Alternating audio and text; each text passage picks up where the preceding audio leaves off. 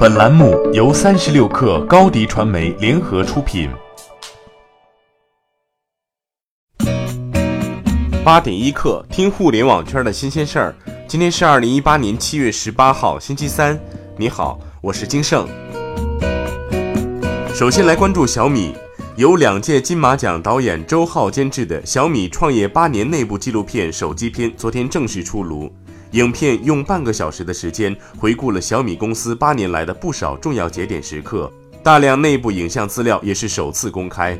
尽管小米已经成功上市，但纪录片并没有过多强调小米历史的辉煌和成绩。让人印象最深的反而是小米和雷军的至暗时刻，以及雷军对于人才的选择。无人货架正向智能货柜进行迭代升级。京东到家昨天宣布，完成新一轮技术迭代的京东到家购3.0智能货柜已投入市场。目前，北京、上海的一些办公场地已有大批量京东到家购3.0入驻。年底前，京东到家购将在全国新增五千个点位。从京东零售的布局来看，智能货柜等无人货架业务已成为无界零售业务的一环，将与京东物流体系打通，降低物流成本。同时，京东到家平台上的所有商户和门店，未来都将成为智能货柜补货的支撑。华为 Mate 20 Pro 昨天现身，三 C 认证网站上出现了所谓的华为 Mate 20 Pro 规格表，这款产品有望在今年十月份亮相。根据曝光的消息，华为 Mate 20 Pro 搭载海思麒麟980 SoC，传闻 Mate 20 Pro 采用七纳米制造。此外，泄露还表明，华为 Mate 20 Pro 将采用三相机模块。配以二十 MP 黑白摄像头和八百万像素长焦镜头，其他泄露的细节包括前置双摄、四十瓦快速充电和屏下指纹功能。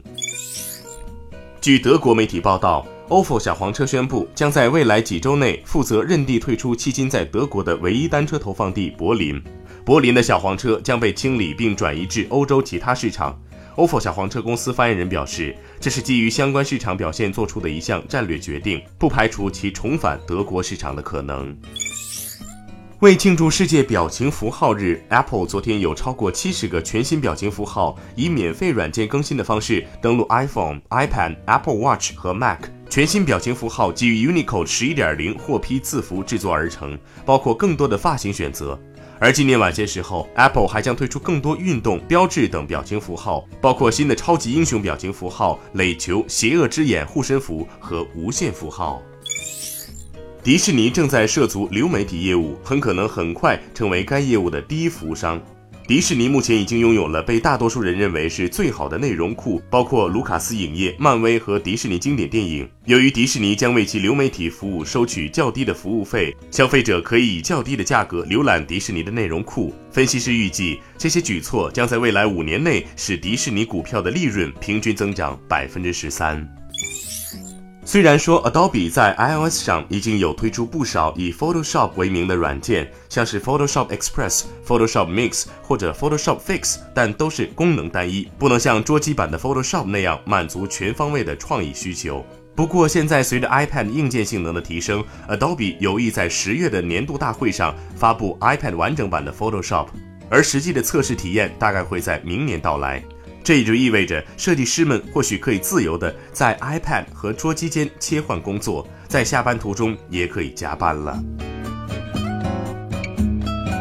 新鲜资讯不遗漏，再来快速浏览一组最新消息：新东方在线递交招股书，启动香港上市计划；爱奇艺二十亿收购花千骨游戏开发商；连续两日跌停，华大基因部分董事高管拟增持股份。波音成立新部门，推动自动飞行汽车早日商用。腾讯微视发布首款运动摄像机，支持一键同步到微视和 QQ 空间。奥利奥开了家小程序甜品店，饼干也开始做夏季营销。谷歌语音助理服务新功能，为用户整合日常有用信息。好，今天咱们就先聊到这儿。更多精彩内容就在三十六课 App 音频频道。责编：彦东，我是金盛。八点一刻，咱们明天见。